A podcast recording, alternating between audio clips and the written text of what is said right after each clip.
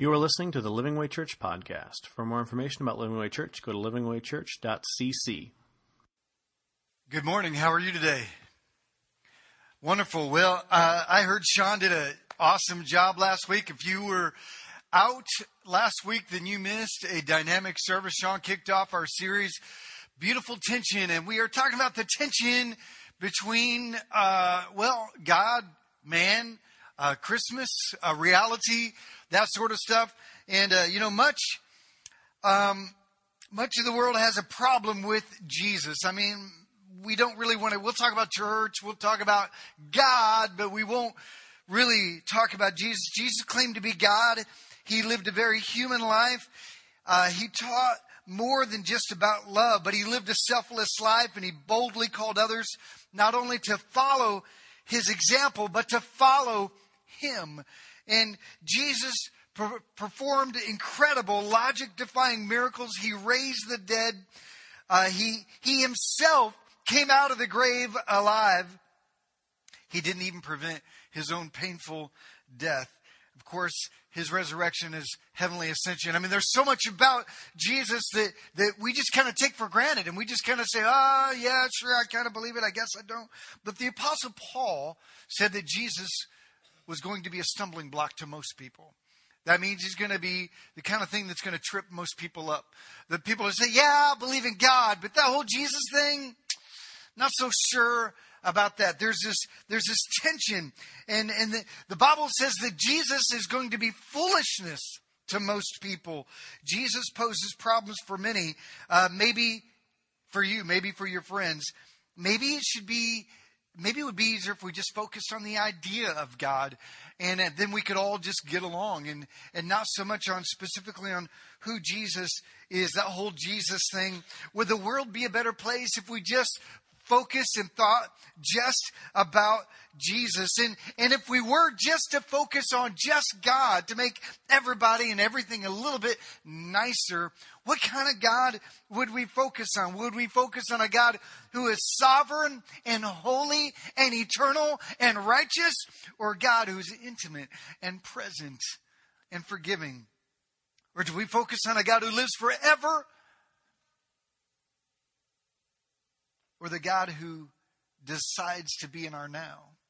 Do we focus on the God who allows death, or the God that speaks of eternity? Do we focus on the God who dwells on high, or the one who dwells within? You see, this is the beautiful tension. All these questions are the beautiful tension of Christmas. Today I want to take a look at the tension of who Jesus is, the God who intervenes in our life, the God who steps into our life. See, Christmas is both a problem and a promise. We got to set this up before we get into this.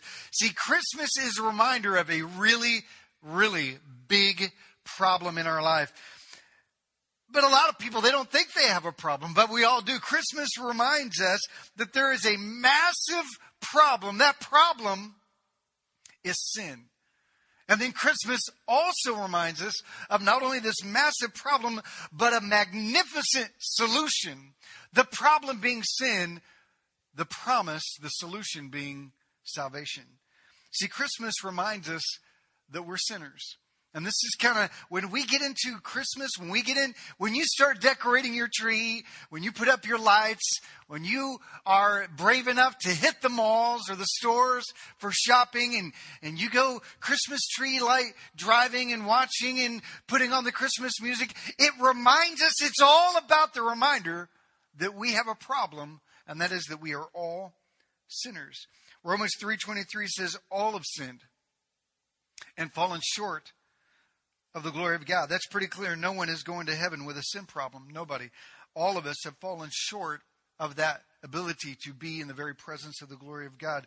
Some of you might think, well, I'm pretty good. Well, not even you.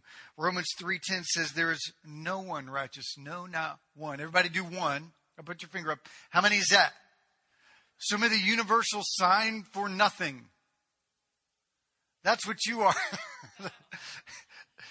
In the eyes of God, this is where we are. We are a zero, because it says there's no one righteous, not even one.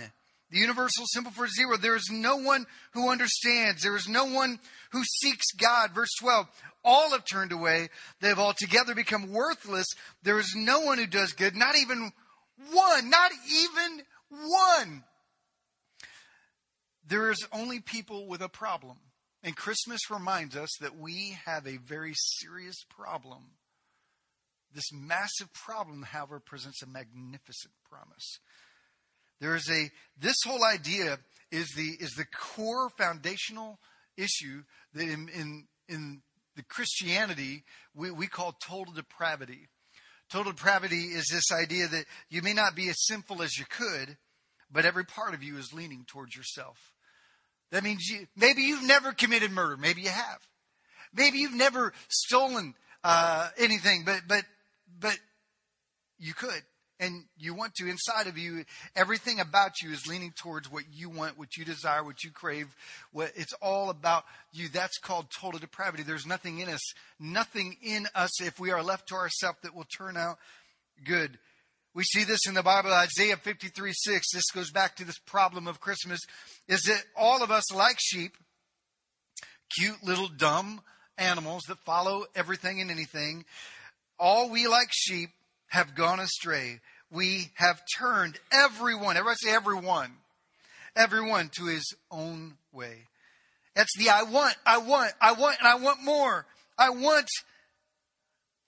What will it take to get it? That's the question that we ask ourselves, and that's the problem with our life, is we have a problem called total depravity. He goes on to say, and the Lord has laid on him, the Messiah, Jesus, the iniquity of us all. See, that's the promise in response to the problem. See, today I want to talk to you about the Gospel of John. It's in Matthew, Mark, Luke, John. It's the third book in the New Testament. We're just going to look at portions of the very first chapter. And this is the story of God who intervenes into our problem, who intervenes into the issues, that tension of a holy God who intervenes into the sinful affairs of people. See, John, in this letter, John was one of the apostles of Jesus. He walked with Jesus. He was one of the 12 main guys that Jesus poured his life into. He wrote several books in the New Testament, 1st, 2nd, 3rd John, the book of Revelation, and John, the Gospel of John. That's what that is.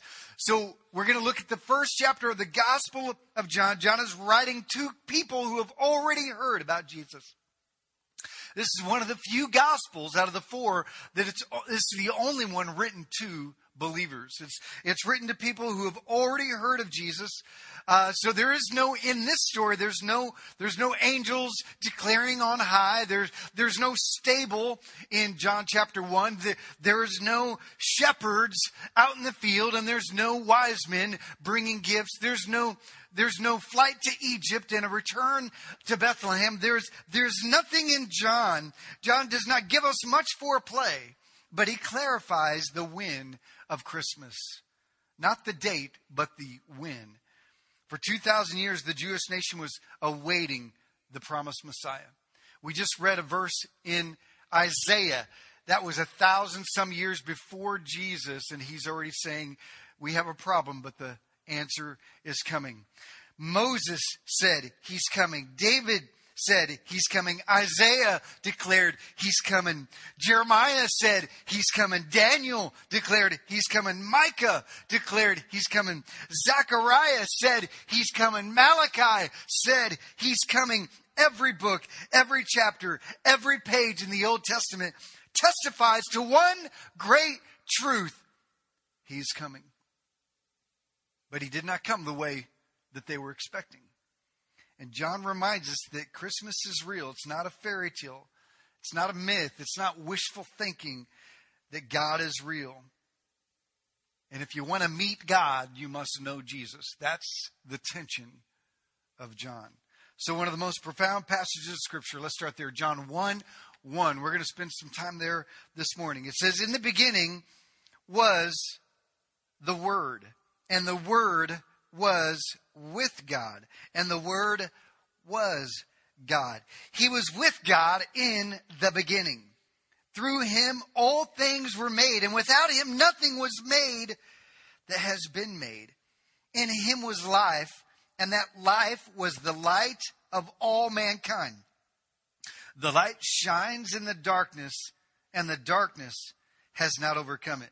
Now, this is a strange but powerful passage. And if you're reading through this, you might go, that's kind of cool. But you also might go, what?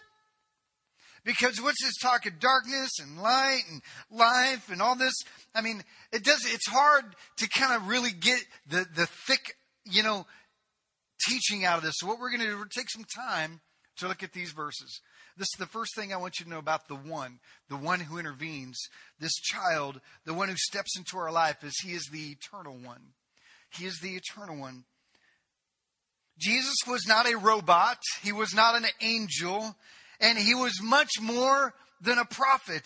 He was fully God, fully man. He was not half God and half man. He wasn't a half and a half. He wasn't a man filled with God, but he was God in the flesh, fully God, fully man. I know Sean talked about that last week. Those notes are on Facebook. You can link to them off our website as well. If you want to hear last week's message, how God became one of us. Jesus sets it straight. He says, you've heard opinions. John says, you've heard other people's opinions, but I knew Jesus. This is what John was saying. I saw him. I know him. And let me tell you who he is. John sets the stage. Look at this again. In the beginning, that's the intentional parallel to Genesis 1:1. If you've ever, anybody here attempted to read the Bible before? Attempted. Doesn't mean you have. You've attempted to open it up and go, I need to read this thing. Who's attempted to read your Bible? All right, most of you have attempted. How many of you have opened it up to page 1, Genesis 1? All right. How many of you got to Exodus? And then we go Deuteronomy. By the time you get to Leviticus, if you're still alive, very few people get that far. Because it gets really, really intense and strange after that point. And there's a lot of people, they just give up. They're not sure how to read their Bible. But Genesis says, in the beginning, God created the heavens and the earth. And John intentionally was trying to parallel Genesis 1 by saying, in the beginning was the Word. He was basically saying, in the beginning, God. The very word, the very breath, the logos, that's the word there is logos. It's the mind of God. It's the thoughts. It's the glory, the ideas, the voice. The logos means the word of God. So in the beginning were God's thoughts, ideas, and his voice. And his word was God. And he was with God in the beginning. He's always been the eternal one. He's talking about Jesus, and I want you to realize this, is that he is the eternal one. He is the eternal word. The word is God. He's saying he has always been there from the very, very beginning of all and beyond the beginning. He's God, and he's always been there. If anyone ever tries to tell you that Jesus never said he was God, just go to Genesis 1 and then flip over to John 1 and say, that's the same God. Jesus is the Word. He is God. Verse 3 says, through him all things were made. Without him nothing was made that has been made. Write this down. Jesus is the eternal creator. He's not just eternal, but he is the creator. So when you think of creation, day 1, 2, 3, 4, 5, and 6, and the day 7 when God put his feet up and he said, you should do the same at least once a week. That was Jesus. He is the creator. Jesus created all things. Verse 4, in him, Jesus, was life. And that life was the light of all mankind. You see, in Genesis, God breathed life into every creature. He breathed life into Adam. That which was dead became alive. That was the life of Jesus. Write that down. Jesus is the eternal life. See, he's not just Jesus. He is God, eternal creator, life giver. He is the life. In fact, the Bible says in Colossians that the only reason we are alive is because Jesus sustains our very life by just willing us to be alive. Genesis goes on to say, verse 5, it says, this light shines in the darkness, and the darkness has not overcome it. The very first thing in the beginning, God created the heavens and the earth, and God said, let there be light. That light is the light of Christ, before the sun gave us light, before the stars gave us light, before the universe glowed with the reflection of their stars and the galaxy, there was the light of Jesus. The light expelled the dark. That light is Jesus. He is the eternal light. Those in darkness, those dead in spirit, and those dead in their sin, Merry Christmas. Jesus is the light that shines light into the darkness of your family, your home, your marriage, your work, your money, your kids. He is the light. He shines light. The darkness cannot overcome this, it says. It cannot overcome it. Nothing, no one can stop him. John tells us that Christmas goes way, way back before Bethlehem. Bethlehem is the story, but the when is eternity, is the eternity past. Jesus, the Word, the life, the light, the eternal God. Verse 9, it says, true light that gives light to everyone was coming into the world. He was in the world, and though the world was made through him, the world did not recognize him. Think about this. Before the foundations of the earth, before there was even the very existence of the planet, Jesus was there. He existed before the foundation of the earth, before 1,500 years of prophetic preparation, before 9 months of growth in a womb, before that night in the most unlikely of places, the eternal creator breathed life into his creation. And then 2,000 years later, he breathed the very air that he breathed into his own creation. And God visited us. The eternal one came. Here's the second thing I want you to realize about John. He's not only the eternal one, he's the revealed one. That means God didn't just hide himself and try to figure out and leave it to us to find him. He actually came to us. He actually intervened into our life. He actually said, here I am. Know me. Find me. As I said that, I couldn't help but think of that song by Rat in the 80s. Here I am. Rock me like a hurricane. But here's Jesus. He steps into the scene and says, here I am. Here I am. He's the revealed one. What happened that night we call the incarnation. That's God con carne. You ever had con carne sauce with your Mexican food? Right? You know what that is? That's meat. I'd like the sauce with some meat. Right?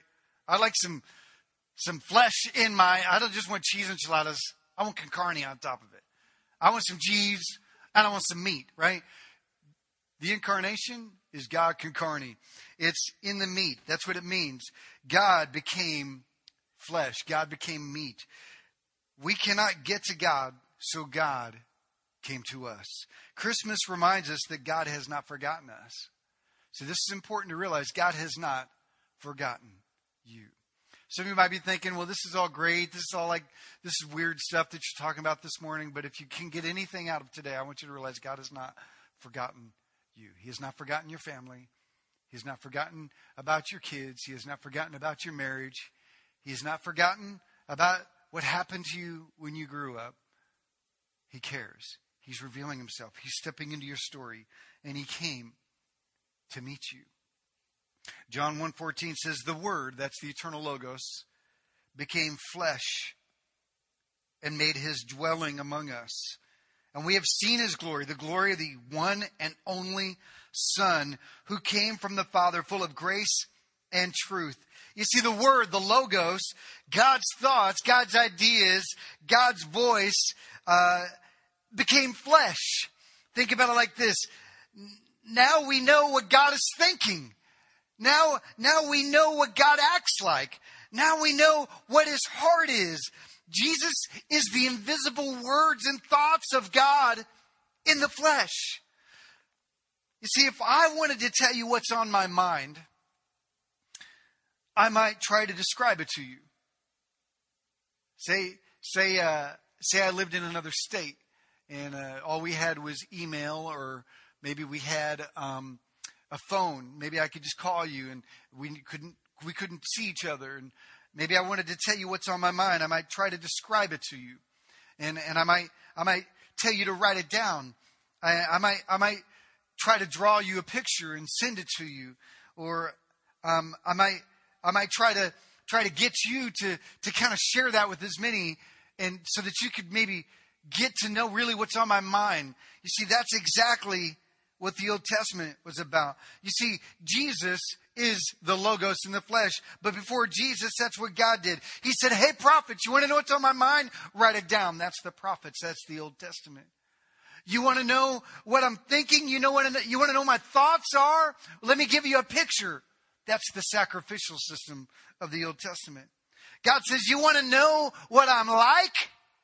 You want to know my thoughts, my ideas, my words? You want to know what I'm thinking? Here it is. Here's my best description of it. But we can't connect with that. We needed to see it with our own eyes. You see, in Revelation 1:8, it says that Jesus is the Alpha and Omega. Alpha and Omega is the Greek for A to Z. Jesus is the A to Z of God. He is everything. Some say, well, I would believe in God. I would believe in Jesus. If God came down himself, well, he did. He did. It's Jesus. John 1:14 says, the word, the thoughts, the voice, the ideas of God became flesh and made his dwelling. The word dwelling there means he pitched a tent. That means he made camp in our life. He made his dwelling among us. He pitched a tent in flesh and bone. The Message puts it this way. I love this. It said the word became flesh and moved into the neighborhood. He pitched his tent. He made his dwelling. He tabernacled with us. See, John was setting us straight. He said the infinite became an infant. He said, men, God put on us. And he says, if you want to know God, Jesus says, if you want to know what he looks like, know Jesus. If you want to know what God thinks, know Jesus. If you want to know the heart of God, know Jesus. If you want to know what his ideas are about your life and about this life and about culture and about things going on in this world, he says, know Jesus, because the infinite came. He tabernacled, he walked, he dwelled among us. John 1:18, he says, no one has ever seen God,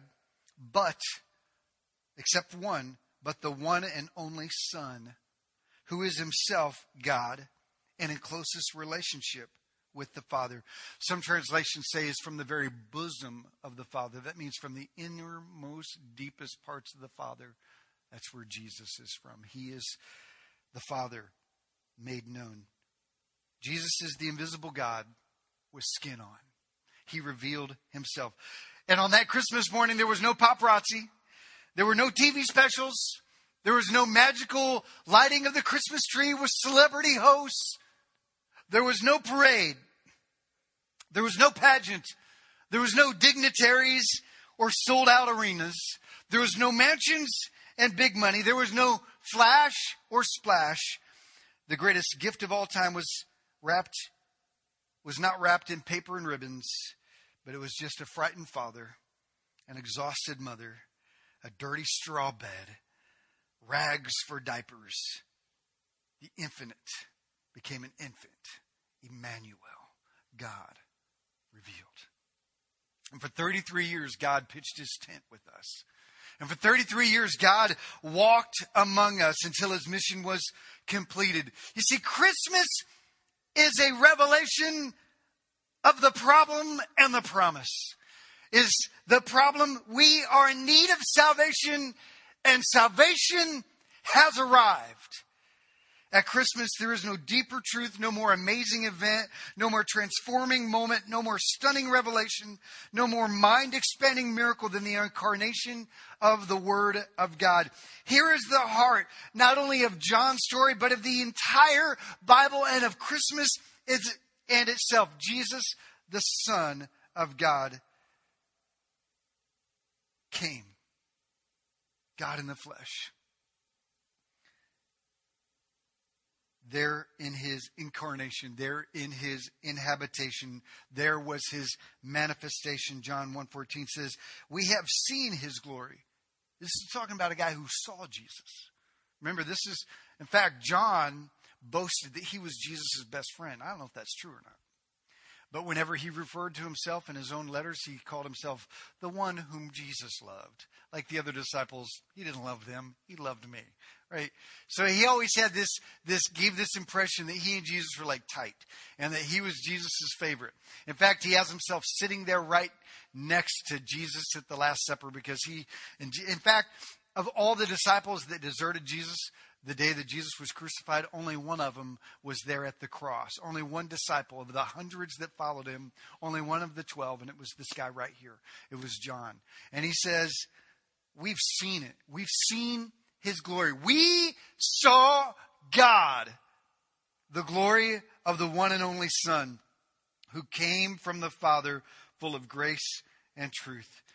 Where Jesus showed up, God's glory was manifested. People were healed. Lives were changed. Everywhere Jesus went, people were coming back to life. People were healed. Eyes were opened. Those that couldn't speak could speak again. Life was given. John 14:9 says, the disciples were like, Jesus, show us the Father. And Jesus said, you're looking at him right here. You want to know what the Father looks like? You look at me. That's what Jesus said. Jesus, the Word. John 1:10, it says, he was in the world. Jesus was in the world. And though the world was made through him, the world did not recognize him. The world didn't even realize it. Man, I wonder how many of you would realize or recognize Jesus if he walked into this room. His spirit is in this room. I believe that 100%. But if Jesus were to physically walk into this room, how many of you would recognize him? How many of you would, you might be looking for some glowing, blazing light, right? But would you recognize him in a homeless man? Would you recognize him in the humble life of someone who is not wealthy or poor, or someone who doesn't seek the best parking space? Would you find Jesus in someone who doesn't want the biggest piece or the last piece, or someone who doesn't have to be in the front of the line? Would you recognize Jesus? Because they didn't either. The world didn't even realize it. He came to that which was his own, but his own did not receive him. Here's the third thing about the one who intervenes, is that he is often the rejected one. He's the one that is often rejected. He's the revealer and the redeemer, but he is rejected. And I want you to realize this. Many still reject and ignore Jesus Christ today. After 33 years of encamping with us and pitching a tent on this planet where his toes had in between his toes the very dust that he created, the very dirt, the very ground. He washed the disciples' feet of the dirt and the grime that he spoke into existence. And after 33 years of pitching his tent, modeling his love and an example, he showed the ultimate love that he had for us. No greater love than this, than for a man to lay down his life for his friends. And that's what Jesus calls us. He calls us his friends, and he laid down his life for us. He died on a cross for us. He died a very real, painful, torturous death. One of the most painful ways to die ever conceived by human beings was the Roman form of crucifixion. To this day, the Geneva Convention, even in times of war, outlaws crucifixion because of its brutality. Jesus died on a cross, was buried, and 3 days later he rose again, and he said, come all who are weary, and I will give you rest. But we reject him. We reject him. 2,000 years later, we have a world of nearly 7.5 billion people, and still the majority of the people on this planet reject him. The Bible says there are so many people that reject him that narrow is the way that leads to life, and wide is the way that leads to death. And there are going to be few people that find the narrow way. There'll be more people lost because there'll be more people reject him than receive him. And to this day, people reject him. They celebrate Christmas. But they don't celebrate the promise of salvation in Christ. They don't see Christmas for what it is. It's about the gifts. It's about the snow. It's about the tinsel. It's about the decorations. It's about presents and caroling and eggnog and Yule logs and cinnamon sticks and mistletoe. And not that there's anything wrong with that, but they celebrate everything about Christmas except the very promise that it is all about. And they reject Jesus. Some of you here have rejected him even though you go to church each week. You go through the rhythm, the pattern. You're very religious. You can probably tell me a lot about the Bible, but you've never truly received him. He's not walking with you because you're the boss of your own life. He is the rejected one, though he is the revealed one, the eternal one, the revealer, the redeemer. He is rejected. John 1:12 says, yet to all who did receive him, those that pick up and carry the cross, those that take him by the hand and walk with him, those that give full access. That's what the word receive means. It means full access. It means take the hand. Those that do take the hand of him, do receive him, to those who believe. The word there is an omnitemporal verb, which means to continually trust. It's not a one-time belief. If you said a prayer when you were 8 years old and you think that that was your ticket to heaven, you're sadly mistaken. Because salvation is a gift kept. It is not something that God will abandon you on. He won't leave you, nor will he forsake you. But those that truly are his, they're his, and they know it because they never let go. They continually trust. They rest and rely on. I've illustrated this way in Discover Living Way, is that I could tell you everything about this chair. I could probably build one. It's got 4 legs. It's got a stool. It's got these braces here. It's a real solid chair, unless you hit it with a sledgehammer. But remember, I don't know if you guys remember that when I hit a sledgehammer and it split the chair right down the middle. I could tell you everything about this chair. I could even take you to chair studies. I could lean on my chair. And I could carry a chair with me everywhere I go.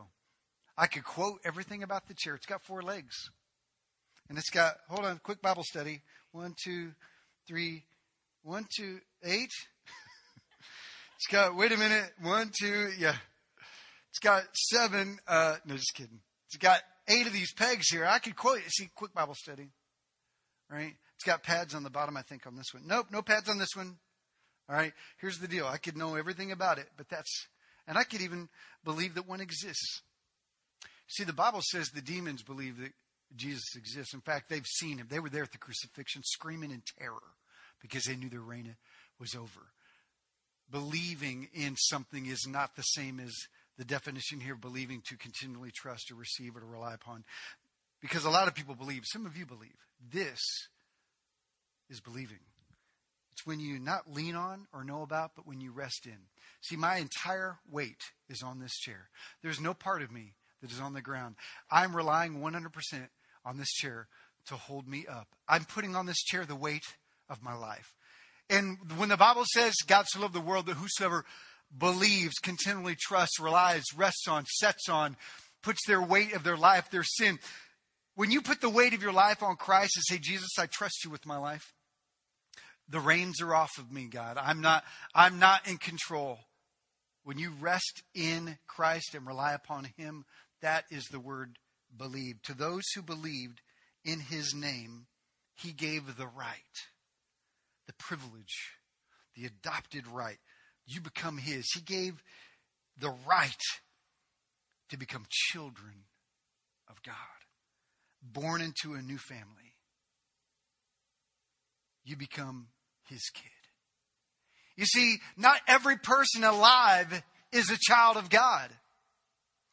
I asked this question in our Living the Way course. Is everyone on the planet a child of God?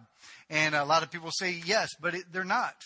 We are all creations of God who God loves. But only those that receive him are given the right to become children of God. So according to the Bible, only true believers in Christ are children of God. Everybody else are creations that he loves. You become, this is the last thing, those who reject him will abandon him, but there'll be those who receive him. He is the received one. Who are these people? What does it look like? Well, this is what he says. He says they become children of God. Verse 13, he says, children not born of natural descent, nor of human decision, nor of a husband's will, but born of God. Three things it's not, one thing it is. Three ways that you cannot become a child of God, and one way that you can.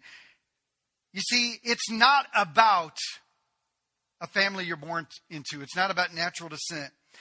You're not a Christian because your parents are. You're not a Christian because you're born in America, or you're born in Texas, or you're born in the South. You're not a Christian because you're born into a Catholic family, or a Baptist family, or a Lutheran family, or a Christian family. It's not a natural descent. No matter what your parents were or were not, there is nothing that can ensure you the right to become a child of God simply by who your parents were. It's not by descent.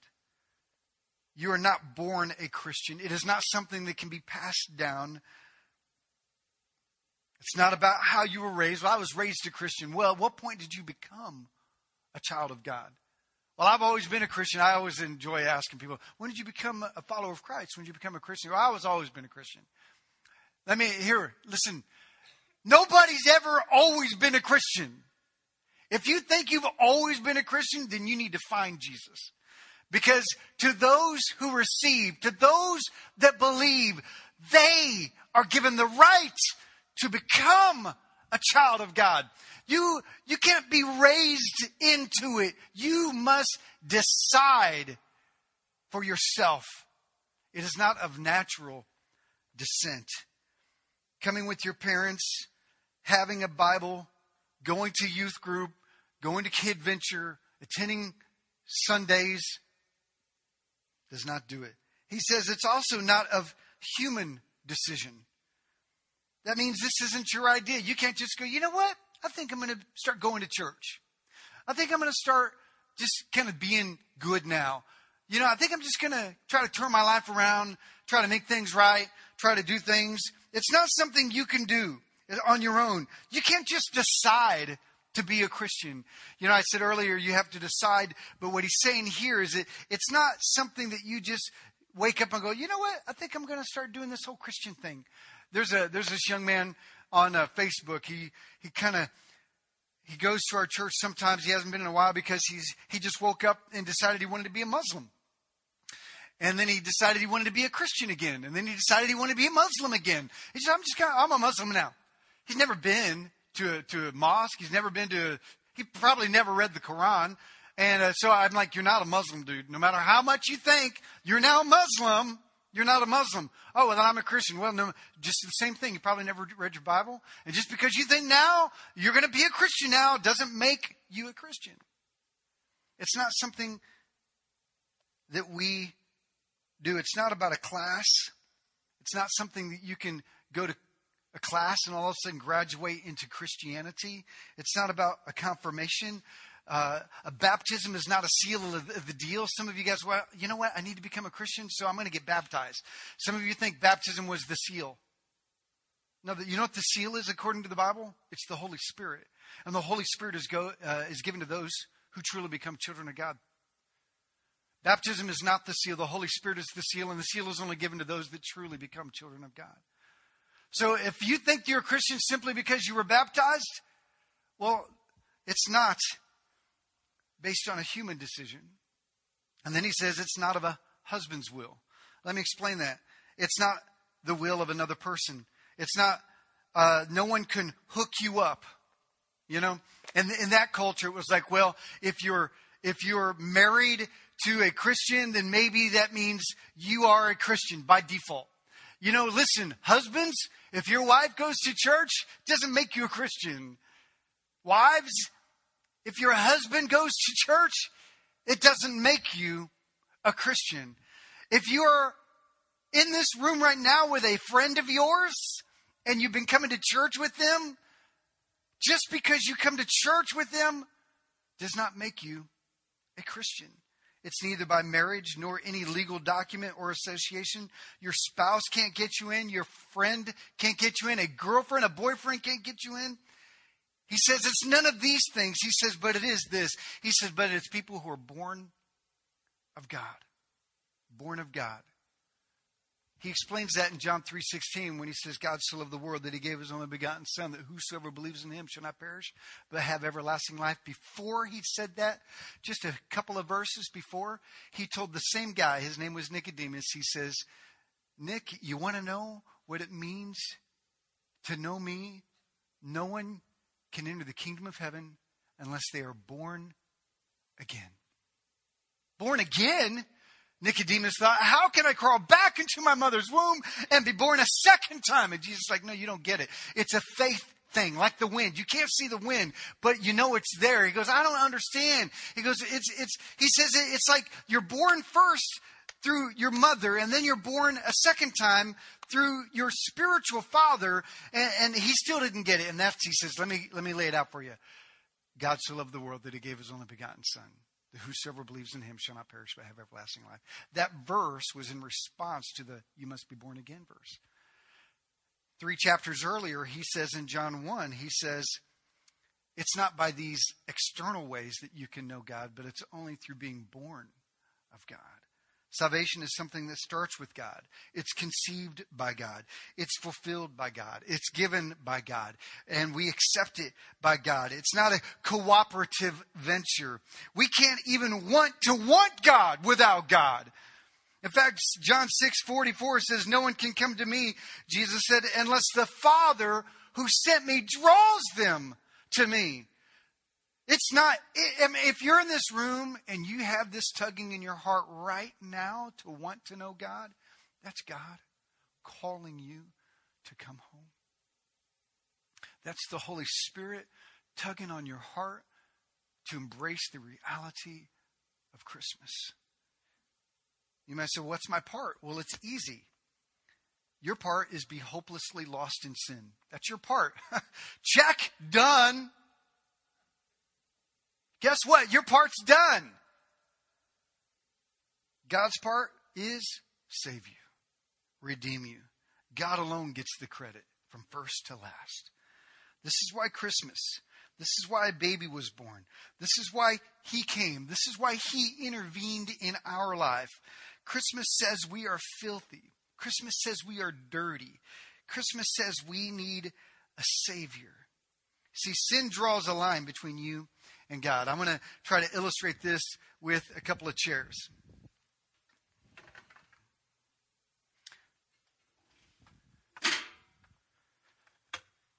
Okay.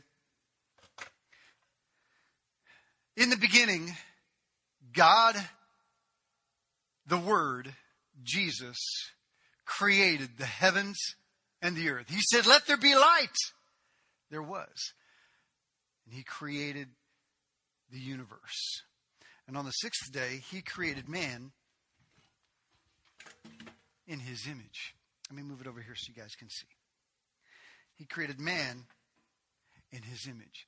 He created us to be in relationship with him, to be in fellowship with him, so that we could commune with him. He created us to be an extension of his love. He doesn't need us, but we need him. He created us to release his pleasure, his joy, his blessing, his grace, his goodness upon, because he loves us. He created us in his image.